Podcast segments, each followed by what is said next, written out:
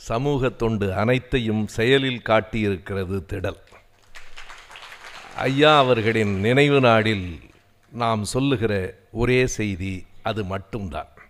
தொண்டு செய்து பழுத்த படம் நீங்கள் என்றால் தொண்டு செய்வதற்காகவே பழக்கப்படுகிற இடம் திடல் என்பதுதான் நாற்பத்தி இரண்டாவது நாடில் ஆண்டு விழாவில் நாம் முன்வைக்கிற செய்தி என்பதை நாம் இங்கே எடுத்து காட்டியிருக்கிறோம் நாற்பத்தி இரண்டு ஆண்டுகளுக்கு பிறகும் அவர் மறைந்ததற்கு பின்னால் பகுத்தறிவு பாதையில் வழுவாமல் சமூக நீதி போராட்டங்களில் பின்வாங்காமல் மக்கள் தொண்டு அறத்தில் சலிக்காமல் இந்த இயக்கத்தை கட்டி காத்திருக்கிறேன் என்று ஆசிரியர் சொல்லியிருக்கிற அந்த செய்திக்கு நாம் தலை வணங்குகிறோம்.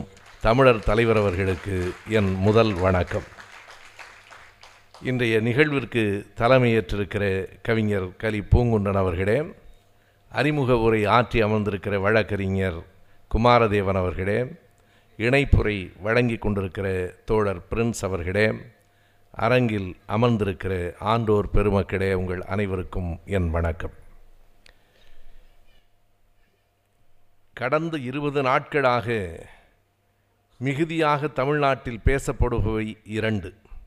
ஒன்று மழையும் வெள்ளமும் இன்னொன்று அனைத்து சாதியினரும் அர்ச்சகராகலாம் என்பது குறித்து உச்சநீதிமன்றம் வழங்கியிருக்கிற தீர்ப்பு. இவை இரண்டுமே திரும்ப திரும்ப பேசப்பட்டு கொண்டிருக்கின்றன. மழை வெள்ளத்திலும் கூட மறுபடியும் பலரால் எந்த செய்தி சொல்லப்படுகிறது என்றால் ஒன்றை நான் குறிப்பாக சொல்ல வேண்டும். ஆயிரம் துயரங்களை இந்த மழையும் வெள்ளமும் நமக்கு அழைத்து வந்தது. ஆனாலும் மனிதநேயம் இந்த மண்ணில் மாயவில்லை என்கிற பெரிய செய்தியை எடுத்து காட்டியது. ஐயா அவர்கள் சொன்னது போல சாதி கடந்து மதம் கடந்து இனம் கடந்து அத்தனை பேரும் இந்த நேரத்தில் தாங்கள் மனிதர்கள் என்பதை மெய்ப்பித்தார்கள். காலகாலமாக நாம் கடுமையாக விமர்சித்து கொண்டிருக்கிறவர்களை கூட இந்த இடத்தில் ஒரு செய்திக்காக நாம் பாராட்ட வேண்டும். மார்வாரிகள் எத்தனையோ ஏழைகளுக்கு தொடர்ந்து தங்கள் உழைப்பையும் உணவையும் வழங்கினார்கள். பெரியார் திடல் நன்றி சொல்கிறது. ஏனென்றால் யார் எதிர்க்கிறோமோ அவர்களே அவர்கள் நல்லதை செய்கிற போது நன்றி சொல்ல வேண்டும் என்பதற்காக நான் குறிப்பிடுகிறேன். சாதி மதம் கட்சி எதுவும் இல்லாமல் எல்லோரும் எல்லோருக்கும் உதவ வேண்டும் என்று நினைத்த நாட்களை நாம் பார்க்க முடிந்தது. பஞ்சாபிலிருந்து வந்த சீக்கியர்கள் ஐயாயிரம் பேருக்கு உணவு சமைத்து போட்டார்கள். அவர்கள் தடுக்கப்பட்டதெல்லாம் வேறு செய்தி. ஆனால் யார் செய்ய வேண்டுமோ அவர்கள் செய்யவில்லை. யாரெல்லாம் செய்ய வேண்டியதில்லையோ எல்லோரும் செய்தோம். அரசு ஸ்டிக்கர் ஒட்டி கொண்டிருந்தது. எல்லோரும் உணவு பரிமாறி கொண்டிருந்தார்கள். எல்லோரும் உதவி கொண்டிருந்தார்கள். அரசு வேக வேகமாக ஸ்டிக்கர் ஒட்டி கொண்டிருந்தது. வேடிக்கையான முரண் பார்த்தீர்களா? இந்த அரசு ஆட்சிக்கு வந்தவுடன் திருவள்ளுவர் படத்தில் ஸ்டிக்கர் ஒட்டியது. கடைசியில் வெள்ள நிவாரணம் கொடுக்க வந்தவர்களினுடைய உதவியில் இவர்களின் படத்தை ஸ்டிக்கராய் ஒட்டியது. ஸ்டிக்கரில் தொடங்கி ஸ்டிக்கரில் முடிகிறது அந்த ஆட்சி நண்பர்களே. முன்னுரையும் ஸ்டிக்கர் தான் முடிவுரையும் ஸ்டிக்கர் தான். மறுபடியும் இந்த மழை வெள்ளம் எதை மெய்ப்பித்திருக்கிறது என்பதை தமிழ்நாடு நடிகர் சங்கத்தினுடைய தலைவராக இருக்கிற நாசர் அவர்கள் பேசியதை நாட்டின் பல பகுதிகளில் நம்மிடம் இளைஞர்கள் குறிப்பிட்டார்கள். என்ன காரணம் என்றால் தமிழர் தலைவர் அவர்களோ பூங்குன்றனோ நானோ பேசினால் அது சாதாரண செய்தி. பொதுவாக இருக்கிறவர்கள் நெஞ்சிலும் அது பதிந்திருக்கிறது என்பதனாலே நாசர் அவர்கள் சொன்ன அந்த வரியை நான் இந்த அரங்கிலும் மீண்டும் பதிவு செய்கிறேன். அவர் சொன்னார் கடவுளும் காப்பாற்றவில்லை அரசும் காப்பாற்றவில்லை. கடவுளும் காப்பாற்றவில்லை அரசும் காப்பாற்றவில்லை. மனிதர்களுக்கு மனிதர்கள்தான் உதவி செய்ய முடியும் என்பதை மழை மெய்ப்பித்திருக்கிறார் அவர் கடவுள் மறுப்பாளர் இல்லை. அவர் மதத்தை விட்டு வெளியே வந்தவர் இல்லை. அவர் மிக தெளிவாக சொன்னார் மனிதர்களுக்கு மனிதர்கள்தான் உதவ முடியும் என்பதை மழையும் வெள்ளமும் மெய்ப்பித்திருக்கிறது. நண்பர்களே கடவுளை மற மனிதனை நினை என்று அதனால்தான் நாம் சொன்னோம். கடவுள் காப்பாற்றவில்லை. ஈழத்து மக்களை விடவா பக்தர்கள் நாட்டில் உலகத்தில் அதிகம். கடைசி வரைக்கும் கடவுளை நம்பியவர்கள் அவர்கள். ஈழத்து மக்களையும் கடவுள் காப்பாற்றவில்லை. இங்கே இருக்கிற மக்களையும் கடவுள் காப்பாற்றவில்லை. ஏனென்றால் அப்படி யாரும் இல்லை. அதனால் அவர் காப்பாற்றவில்லை. வேறொன்றும் இல்லை. ஏதோ கடவுள் இருந்து கொண்டு காப்பாற்றவில்லை என்றால் நாம் குறை சொல்லலாம். இல்லாதவர்களை நாம் குறை சொல்ல முடியாது என்றுதான் திடல் காலகாலமாய் சொல்லுகிறது. மழை அதையும் நமக்கு மெய்ப்பித்து விட்டு போயிருக்கிறது. தொண்டு அறம் பெரியார் திடலுக்கோ பெரியார் தொண்டர்களுக்கோ புதிதில்லை. ஆனால் தொண்டு அறம் என்பதை ஒரு அமைப்பாகவே இன்றைக்கு உருவாக்கி இருக்கிற இந்த மேடையில் நின்று பேசுகிற வாய்ப்பையே நான் பெரும் பெருமையாய் கருதுகிறேன். இரண்டாவதாக அதிகம் பேசப்பட்டது இன்றைக்கும் பேசப்பட்டு கொண்டிருப்பது இன்று காலையில் கூட டைம்ஸ் ஆஃப் இந்தியா பத்திரிகையிலே விவாதங்கள் வெளிவந்திருக்கிறது என்று சொன்னால் அது அனைத்து சாதியினரும் அர்ச்சகர் ஆகலாமா கூடாதா என்கிற விவாதம்தான். நான் அறைக்கு வந்தவுடனே ஆசிரியர் அவர்கள் அந்த டைம்ஸ் ஆஃப் பத்திரிகை இந்தியா பத்திரிகையை எடுத்து கொடுத்தார்கள். இரண்டு பக்கங்களையும் அவன் தலைப்பே என்ன போட்டிருக்கிறார்கள் என்றால் எல்லோரும் கொண்டாடுகிறார்கள் என்கிறான். எல்லோருமே வரவேற்கிறார்கள். நாமும் வரவேற்கிறோம் அவர்களும் வரவேற்கிறார்கள். இந்த பக்கத்தில் நம்முடைய ஆசிரியர் அவர்களினுடைய கட்டுரை அந்த பக்கத்தில் வைஷ்ணவ துறையிலே தலைவராக இருந்து பல்கலைக்கழகத்தில் ஓய்வு பெற்ற வெங்கடகிருஷ்ணன் அவர்களினுடைய எழுத்து. இவை இரண்டையும் வெளியிட்டிருக்கிறார்கள். அவர் சொல்லுகிறார் ஆகமங்களிலே வைஷ்ணவாகமம் இரண்டு இருக்கிறது. அதை சம்ஹிதை என்று சொல்லுவார்கள். வைகானசம் பாஞ்சரத்னம் இரண்டுமே ஒரு அர்ச்சகர் குடும்பத்தில் பிறந்தவர்கள்தான் அர்ச்சகராக வேண்டும் என்று சொல்லுகிறது என்று சொல்லிவிட்டு அடுத்த வரியில் அவர் சொல்லுகிறார் சிவாகமங்கள் அப்படி சொல்லுவதாக தெரியவில்லை என்கிறார். அவர்களுக்குள்ள சைவ வைணவ சண்டை இன்னமும் ஓயவில்லை. சிவாகமம் மொத்தம் இருபத்தி எட்டு இருக்கிறது. ஒன்பது தான் இருக்கிறது. அதில் இரண்டு தான் பெரும்பாலும் நடைமுறையில் இருக்கிறது. அதில் எங்கேயும் சொல்லப்படவில்லை என்பதை சத்தியவேல் முருகனார் அவர்கள் ஆகமங்களை படித்து தெளிந்தவர். அவர் தொலைக்காட்சியிலேயே எடுத்து காட்டினார்.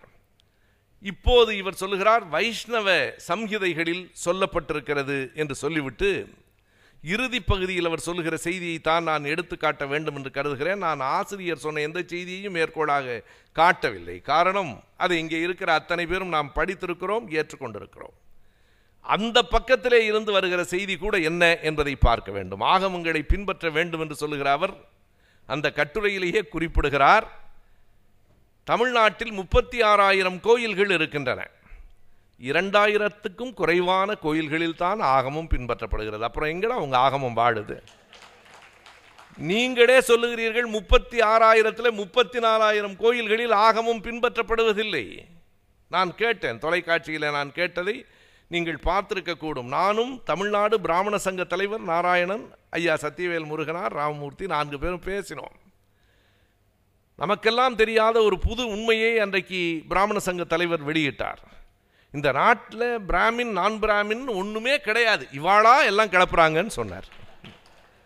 அப்படி எதுவுமே கிடையாதுன்ட்டார். பூணூல் வேற போட்டு வந்திருக்கிறார். அது வேற.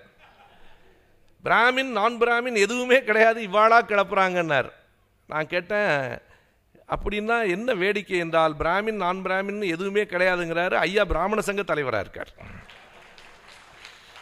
அதில் என்ன தப்புன்னு கேட்டார். ஒன்றும் தப்பு இல்லைங்க. இல்லாத ஒன்றுக்கு நீங்கள் தலைவராக இருக்கிறீங்களேன்னு என்னுடைய வருத்தத்தை பகிர்ந்துக்கிறேன். வேற ஒன்றும் இல்லை. இல்லாத ஒன்றுக்கு எவனாவது தலைவராக இருப்பானா? அவரே சொல்கிறார் அப்படி எதுவும் இல்லைன்னு அவரே அந்த பிராமண சங்கத்துக்கு தலைவராக இருக்கிறார். என்ன வேடிக்கை என்றால் அவரிடத்துல நான் கேட்டேன் ஆகமங்களை பற்றி பெரிதாக பேசுகிறீர்களே. இதோ வரப்போகிறது டிசம்பர் முப்பத்தி ஒன்று டிசம்பர் முப்பத்தி ஒன்றாம் தேதி இரவு எல்லா இந்து கோயில்களும் ராத்திரி பன்னெண்டு மணிக்கு திறந்து வச்சுருப்பான். ஜனவரி ஒன்று பிறக்கிறதுன்னு. ஜனவரி ஒன்றுக்கும் உனக்கும் என்ன சம்பந்தம்? ஜனவரி ஒன்று இயேசுநாதருக்கு பெயர் வைத்த நாள். அவர் கிறிஸ்மஸ் அன்னைக்கு பிறந்தார். எட்டாவது நாள் அவருக்கு பெயர் வைத்தார்கள். இயேசுநாதருக்கு பெயர் வைத்ததில் வடபழனி ஆண்டவருக்கு என்ன மகிழ்ச்சி? என்ன தொடர்பு? நீங்கள் உங்கள் ஆகமத்தில் என்ன சொல்லப்பட்டிருக்கிறது என்றால் சூரியோதயத்துக்கு முன்னால் நடை திறக்கக்கூடாது என்பதுதானே ஆகமம்? நடை திறப்பது என்பது தானே? கோயிலை திறப்பது. சூரியோதயம் என்பது உங்கள் கணக்கு சூரிய உதயத்தில் இருந்து நாள் தொடங்குகிறது. வெள்ளைக்காரன் கணக்கு ராத்திரி பன்னெண்டு மணிக்கு நாள் தொடங்குகிறது. நீங்கள் ஏன் பனிரெண்டு மணிக்கு திறந்து வைத்திருக்கிறீர்கள் என்றால் அர்ச்சனை தட்டில் காசு விழுந்தால் ஆகமத்தை தள்ளி வைத்து விடலாம். அர்ச்சனை தட்டில் விடுகிற காசு பெரிதா ஆகமம் பெரிதா என்றால் அர்ச்சனை தட்டு தான் பெரிது. பொருளாதாரத்தில் அவர்கள்தான் பொருள் முதல்வாதிகள். நாம் தவறாக சொல்லிக் கொண்டிருக்கிறோம். நம்மை காட்டிலும் பொருளில் கவனமாக இருக்கிறவர்கள். இவர் அதை சொல்லுகிறார் கடைசியாக இரண்டாயிரம் கோயில்களில் தான் ஆகமம் பின்பற்றப்படுகிறது. மீதம் முப்பத்தி ஆறு நான்காயிரம் கோயில்கள் இருக்கின்றன. அதில் முப்பதாயிரம் கோயில்கள் ரொம்ப ஏழ்மையான நிலையில் இருக்கின்றன அவர் சொல்லுகிறார். அந்த முப்பதாயிரம் கோயில்களில் குருக்களுக்கு மாதம் முந்நூறிலிருந்து ஐநூறு ரூபாய் தான் சம்பளம். பயிற்சி பெற்ற இந்த இருநூத்தி ஆறு பேரை வேண்டுமானால் அங்கே கொண்டு போய் நியமனம் செய்யுங்கள் அவர்களே வேண்டாம் என்று விடுவார்கள். இது இன்றைக்கு சொல்லப்பட்டிருக்கிற செய்தி. இவற்றுள் என்னவெல்லாம் இருக்கிறது என்று அந்த வரிகளை உட்புகுந்து படித்தால் செய்திகள் தெரியும். எனவே எங்கே நம்மவர்களை கொண்டு போய் சேர்க்கலாம்? எங்கே ஐநூறு ரூபாய் மாத ஊதியம் கொடுக்கிறானோ அங்கே சேர்க்கலாம். அங்கே அவர்களே வேண்டாம் என்று சொல்லிவிடுவார்கள். நாங்கள் ஏற்கிறோம். மிக குறைவான ஊதியம் கொடுக்கிற குருக்கள்களுக்கு கொடுக்கிற கோயில்கள் உண்டு ஏழ்மையில் இருக்கிற கோயில்கள் உண்டு. சாமியிலையும் பணக்கார சாமி உண்டு ஏழை சாமி உண்டு எங்களுக்கு தெரியும். எந்த ஆகமத்திலும் சொன்னதில்லை. நீங்கள் காசு கொடுத்தால் ஒரு சிறப்பு தரிசனம் கொடுக்கிறீர்களே அதெல்லாம் ஆகமத்தில் இல்லை. அவர் சொல்லுகிற பாஞ்சரத்னத்தில் இல்லை. திருப்பதிக்கு போனால் காசு கொடுக்குறவனை முன்ன விடுன்னு பாஞ்சரத்னத்தில் எழுதியிருக்கிறதா இருக்கிறதா ஆனால் ஏன் நீங்கள் அவ்வளவு வருமானம் குறைவென்று சொன்னால் ஏன் அதை விட மறுக்கிறீர்கள்? அது சமூக அதிகாரம் பெறுகிற இடம் என்பதால் அதை அவர்கள் கைவிட மறுக்கிறார்கள். முறைப்படியாக ஆகமங்களை கற்ற இருநூற்றி ஆறு பேருக்கு நீங்கள் நியமனம் கொடுங்கள் என்று நாம் கேட்கிறோம். எதற்காக? அங்கே போய் குருக்களான உடனே அவர்கள் கோடீஸ்வரர்கள் ஆகிவிடுவார்கள் என்பதற்காக இல்லை. ஆசிரியர் தான் மேடையில் பல முறை பல இடங்களிலே சொல்லுவார் வேறொன்றுமில்லை. தாழ்த்தப்பட்டவர்கள் பிற்படுத்தப்பட்டவர்கள் கோயில் அர்ச்சகர்களாக நியமிக்கப்பட்டால் நாங்கள் கூட ஒரு முறை போய் வர வேண்டும் என்று விரும்புகிறோம். எதற்காக தெரியுமா? அங்கே அந்த கருவறையின் உள்ளே இருந்து நம்மவன் ஒருவன் வெளியே வருகிற போது அங்கே கருப்பு கை மேலேயும் வெள்ளை கை கீழேயும் இருக்கிற அந்த சமூக புரட்சியை ஒரு முறை பார்த்து விட வேண்டும். அது அர்ச்சகர் நியமனம் இல்லை. அது சமூக மாற்றம் சமூக புரட்சி. அந்த கருப்பு கை மேலே இருப்பதை பார்ப்பதில் இந்த கருப்பு சட்டைக்காரர்களுக்கு எப்போதும் ஒரு மகிழ்ச்சி. ஒரு சமூக அதிகாரத்துக்காகத்தான் நீங்கள் போராடுகிறீர்கள் என்று எங்களுக்கு தெரியும். ஆனால் இந்த பயிற்சி பெற்ற இருநூற்றி ஆறு பேருக்கும் ஏன் நியமனம் கொடுக்கக்கூடாது என்பதற்கு பாரதிய ஜனதா கட்சியில் இருக்கிற ஒரு பெரிய மனிதர் ஒரு செய்தியை சொல்லியிருக்கிறார். எஸ் வி சேகர் அவர்களின் பெயரை சொல்லலாம். ஆனால் அந்த ஆளுடைய பெயரை இந்த மேடையில் சொல்லக்கூடாது. என்ன சொல்லி இருக்கிறார் என்றால் உங்களுக்கு தெரியும். பாருங்கள் இந்த பயிற்சி பெற்று அர்ச்சகருக்கு பயிற்சி பெற்ற இவர்களெல்லாம் எங்கே நின்று போராட்டம் நடத்துகிறார்கள்? பெரியார் சிலைக்கு கீழே நின்று போராட்டம் நடத்துகிறார்கள். இவர்களுக்கு கொடுக்கக்கூடாது. ஆகமத்தில் சொல்லி இருக்கிறதா பெரியார் சிலைக்கு கீழே எவனும் போகக்கூடாது என்று நீங்கள் ஸ்ரீரங்கம் கோயிலுக்கே ஐயா சிலையை தாண்டித்தான் எவனாக இருந்தாலும் உள்ளே போக முடியும். தமிழர் தலைவர் சிலை வைத்திருக்கிற இடம் எப்படிப்பட்ட இடம் பாருங்கள். நான் பல கூட்டங்களிலே சொல்லியிருக்கிறேன். நம்மையாரே ஒரு முறை சொன்னார் இது என்ன கோயிலின் வாசலில் பெரியார் சிலை? பஞ்சையும் நெருப்பையும் பக்கத்தில் பக்கத்தில் வைக்கலாமா என்று. பல கூட்டங்களில் நாங்கள் சொன்னோம் இப்போதாவது எங்கள் ஐயா பெரியார் நெருப்பு என்று உங்களுக்கு புரிந்தது. அது பஞ்சு ஐயா தான் நெருப்பு. எனவே பெரியார் சிலைக்கு கீழே நின்று போராடுகிறார்களாம். பிறகு ருத்ராட்ச கொட்டையை கழுத்தில் இருந்த ருத்ராட்ச மாலையை ஒருவர் கீழே எறிந்து விட்டாராம். இவர்களுக்கெல்லாம் அர்ச்சகர் பதவி கொடுத்தால் நாளைக்கு கோயிலில் இருக்கிற சிலையை வெளியே தூக்கி போட்டு விட மாட்டார்கள் என்று என்ன உத்தரவாதம்? இவரே சொல்லிக் கொடுக்கிறார். அவன் சும்மா தான் இருக்கான். அவனுக்கு ஒரு தூண்டுதல். இதை ஒரு தொலைக்காட்சியில் வந்து இன்றைக்கு காலையில் என்னிடத்தில் பேட்டி எடுத்தார்கள். இப்படி அவர் சொல்லியிருக்கிறாரே ருத்ராட்ச கொட்டையை கடற்றி எறிந்தவருக்கு அர்ச்சகர் பொறுப்பு கொடுக்கக்கூடாது என்று அவர் சொல்லுவது நியாயம்தானே என்று கேட்டார்கள். நான் சொன்னேன் மதுரை ஆதீனம் அவர்கள் ஈழ மக்களுக்காக ஒரு முறை பேசுகிற போது மேடையிலேயே தன் தலையிலே கட்டி இருக்கிற ருத்ராட்ச கொட்டையை தூக்கி எறிந்து விட்டு நான் துப்பாக்கியை ஏந்தி போராடப் போகிறேன் என்று சொன்னார். அந்த உணர்ச்சியை நாம் மதித்தோம். ஆனால் ருத்ரா கொச்சையை தூக்கி எறிந்து அவர்தானே இன்றைக்கு மதுரை ஆதீனமாக இருக்கிறார்? அது குற்றமில்லை. நான் அடுத்து சொன்னதுதான் தொலைக்காட்சியில் சொன்னேன். இப்போது அது ஒளிபரப்பாகி கொண்டிருக்கும். காஞ்சிபுரம் சங்கராச்சாரியாருக்கு மிக முக்கியமானதே கையிலே இருக்கிற தண்டம் தான் தண்டத்தை கீழே போட்டுவிட்டு யாருக்கும் சொல்லிக் கொள்ளாமல் ஓடி போய் பிறகு கங்கை கரையில் யாரோடு கண்டுபிடித்தோம் என்பதை நான் இந்த மேடையில் சொல்ல மாட்டேன். கங்கை கரையிலே கண்டுபிடிக்கப்பட்டவரெல்லாம் மறுபடியும் சங்கராச்சாரி ஆகலாம் என்றால் ருத்ராட்ச மாலையை கீழே போட்ட எங்கள் பிள்ளை அர்ச்சகனாக ஆகக்கூடாதா? எனவே இப்போதும் இன்றைக்கும் பேசப்பட்டு கொண்டிருக்கிற செய்தியாக இருக்கிறது. ஆசிரியர் அவர்கள் மிக தெளிவான அறிக்கையை வெளியிட்டிருக்கிறார்கள். இந்த சட்டத்தை இந்த தீர்ப்பை நாங்கள் வரவேற்கிறோம். நீ இருநூற்றி ஆறு பேரையும் முதலில் தமிழக அரசே நியமனம் செய்யுங்கள் என்பதுதான் ஐயா நினைவு நாளில் நாம் இந்த மேடையிலும் வைக்கிற வேண்டுகோள் கோரிக்கை அதுதான். அந்த உச்சநீதிமன்றமே தீர்ப்பிலே என்ன சொல்லி இருக்கிறது என்றால் ஒருவேளை யாராவது அதை எதிர்த்து வழக்கு தொடுப்பதென்றால் கீழமை நீதிமன்றங்களுக்கு செல்லுங்கள். நாம் ஏன் சீராய்வு மனு ரெவ்யூ பெட்டிஷன் போட வேண்டாம் என்றால் திரும்ப திரும்ப நீதிமன்றத்திலேயே நாம் காத்து கிடக்க வேண்டியதில்லை. மறுபடியும் இதனை ஒரு தோல்வி மனப்பான்மையோடு ஏற்றுக்கொண்டு நீங்கள் மிக தெளிவாக அந்த வழக்கை பார்க்கலாம். தமிழக அரசு இரண்டாயிரத்தி ஆறிலே வெளியிட்ட அந்த அரசு ஆணை செல்லாது என்று அறிவிக்க வேண்டும் என்பதுதான் நீதிமன்றத்திலே அவர்கள் முன்வைத்த கோரிக்கை. அதை சட்ட மொழியிலே சொல்ல வேண்டுமானால் அதுதான் அவர்களினுடைய பிரேயர். இது செல்லாது என்று அறிவிக்க வேண்டும். ஆனால் உச்சநீதிமன்றம் என்ன செய்திருக்கிறது? அந்த வழக்கை தள்ளுபடி செய்திருக்கிறது. அப்படியானால் என்ன பொருள்? அந்த ஆணை செல்லும் என்பது பொருள். அவ்வளவுதான் அதனுடைய சுருக்கமான செய்தி. ஆணை செல்லும் என்று அதற்கு சொன்னதற்கு பிறகு அவர்கள் நாங்கள் வெற்றி பெற்று விட்டோம் என்று சொல்லுகிறானே நமக்கு என்ன தோல்வி மனப்பான்மை? அந்த ஆணை செல்லும் என்பதுதான் சரியானது. அந்த ஆணை செல்லும் என்றால் இருநூத்தி ஆறு பேரை நியமனம் செய். அதிலே உனக்கு ஏதாவது சிக்கல் இருந்தால் கீழமை நீதிமன்றத்துக்கு நீ போ. ஊருக்கு ஊர் வழக்கு தொடுத்து கொண்டிரு. எங்களுக்கு அது பற்றி கவலை இல்லை என்கிற இடத்தில் நாம் இன்றைக்கு நிற்கிறோம்.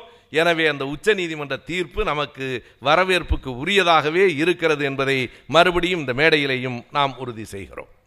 எனவே இந்த இரண்டு இடங்களையும் தாண்டி தந்தை பெரியார் அவர்களினுடைய நினைவு நாளில் இன்றைக்கு திரும்ப திரும்ப மத வெறியர்கள் நம்மை எதிர்த்து பல்வேறு விதமான தாக்குதல்களை தொடுத்து கொண்டிருக்கிறார்கள். இன்றைக்கு காலையிலே கூட நான் தொலைக்காட்சியில் கலைஞர் தொலைக்காட்சியில் சொன்னேன் ஐயாவின் மீது ஒரு குற்றச்சாட்டை நம்முடைய தமிழ் தேசிய நண்பர்களே பல நேரங்களில் சொல்லிக் கொண்டிருக்கிறார்கள். ஐயா வன்முறை போராட்டங்களை எல்லாம் முன்னெடுத்தார். கத்தியை வைத்துக் கொள்ளுங்கள் என்றார். நான் இன்றைக்கு காலையிலே சொன்னேன் உண்மைதான். கத்தியை வைத்து கொல்லுங்கள் என்று ஐயா சொல்லவில்லை கைத்தியை வைத்து கொள்ளுங்கள் என்று தான் சொன்னார். அது ஒரு தற்காப்புக்காக. அது ஆயிரத்தி தொள்ளாயிரத்தி அறுபத்தி ஆறு நவம்பர் ஏழாம் தேதி காமராஜர் இருந்த வீடு தில்லியிலே எரிக்கப்பட்ட போது அடுத்த வாரம் ஐயா எழுதிய தலையங்கம். இப்படி பல்வேறு செய்திகள் அவர் மீது பொய்யான தாக்குதல்கள் தொடுக்கப்படுகின்றன. ஆனால் ஒன்றை நாம் சொல்ல வேண்டும். இந்தியா விடுதலை பெறுவதற்கு இரண்டு மாதங்களுக்கு முன்பு சரியாக தேதியை சொல்ல வேண்டுமென்றால் ஆயிரத்தி தொள்ளாயிரத்தி நாற்பத்தி ஏழு ஜூன் மாதம் இரண்டாம் தேதி தான் இந்தியா என்றும் பாகிஸ்தான் என்றும் இரண்டு நாடுகளுக்கு விடுதலை கொடுப்பது என்று பிரிட்டிஷ் அறிவித்த நாள். அதற்கு அடுத்த நாள் அதாவது ஜூன் மாதம் மூன்றாம் தேதி ஜிடி பிர்லாவினுடைய சகோதரர் பி எம் பிர்லா வல்லபாய் பட்டேலுக்கு ஒரு கடிதம் எழுதுகிறார். அந்த கடிதத்தில் என்ன எழுதப்படுகிறது என்றால் உங்கள் விருப்பம் போல்தான் எல்லாம் நடந்து கொண்டிருக்கிறது. பட்டேலுக்கு பி. எம். பிர்லா எழுதிய கடிதம் எல்லாம் பதிவாகி இருக்கிறது. உங்கள் விருப்பம் போல்தான் எல்லாம் நடந்து கொண்டிருக்கிறது. இந்துஸ்தான் இந்து ராஜ்யமாகவும் பாகிஸ்தான் முஸ்லீம் ராஜ்யமாகவும் பிரிய இருக்கிறது. இந்துஸ்தானினுடைய அரச மதம் இந்து மதம் என்று அறிவிக்கப்பட வேண்டும் என்பது நம் பக்கத்து கோரிக்கை. ஷியாமபிரசாத் முகர்ஜியை மேற்கு வங்கத்தினுடைய தலைவராக ஆக்க வேண்டும் என்பதும் நம் பக்கத்து கோரிக்கை. ஷியாமபிரசாத் முகர்ஜி தான் பின்னால் பாரதிய ஜனதா கட்சியை நிறுவியவர். அன்றைக்கு அது ஜனசங்கம் பிறகு பாரதிய ஜனதா கட்சி என்பதை நாம் அறிவோம். எனவே மிக தெளிவாக இந்துஸ்தான் இந்து அரசு அரச மதம் இந்து என்று அறிவிக்க வேண்டும் என்கிற கோரிக்கை பின்னால் காந்தியார் போன்றவர்களால் அது மறுக்கப்பட்டு மதச்சார்பற்ற ஒரு நாடாக இது அறிவிக்கப்பட்டது.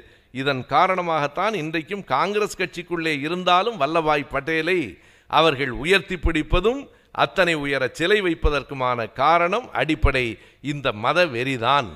மத அடிப்படையில் நாட்டை கூறு போட வேண்டும் என்பதுதான் இன்றைக்கும் அவர்களிடத்திலே இருக்கிற அழுத்தமான ஒரு பிடிவாதமாக இருக்கிறது.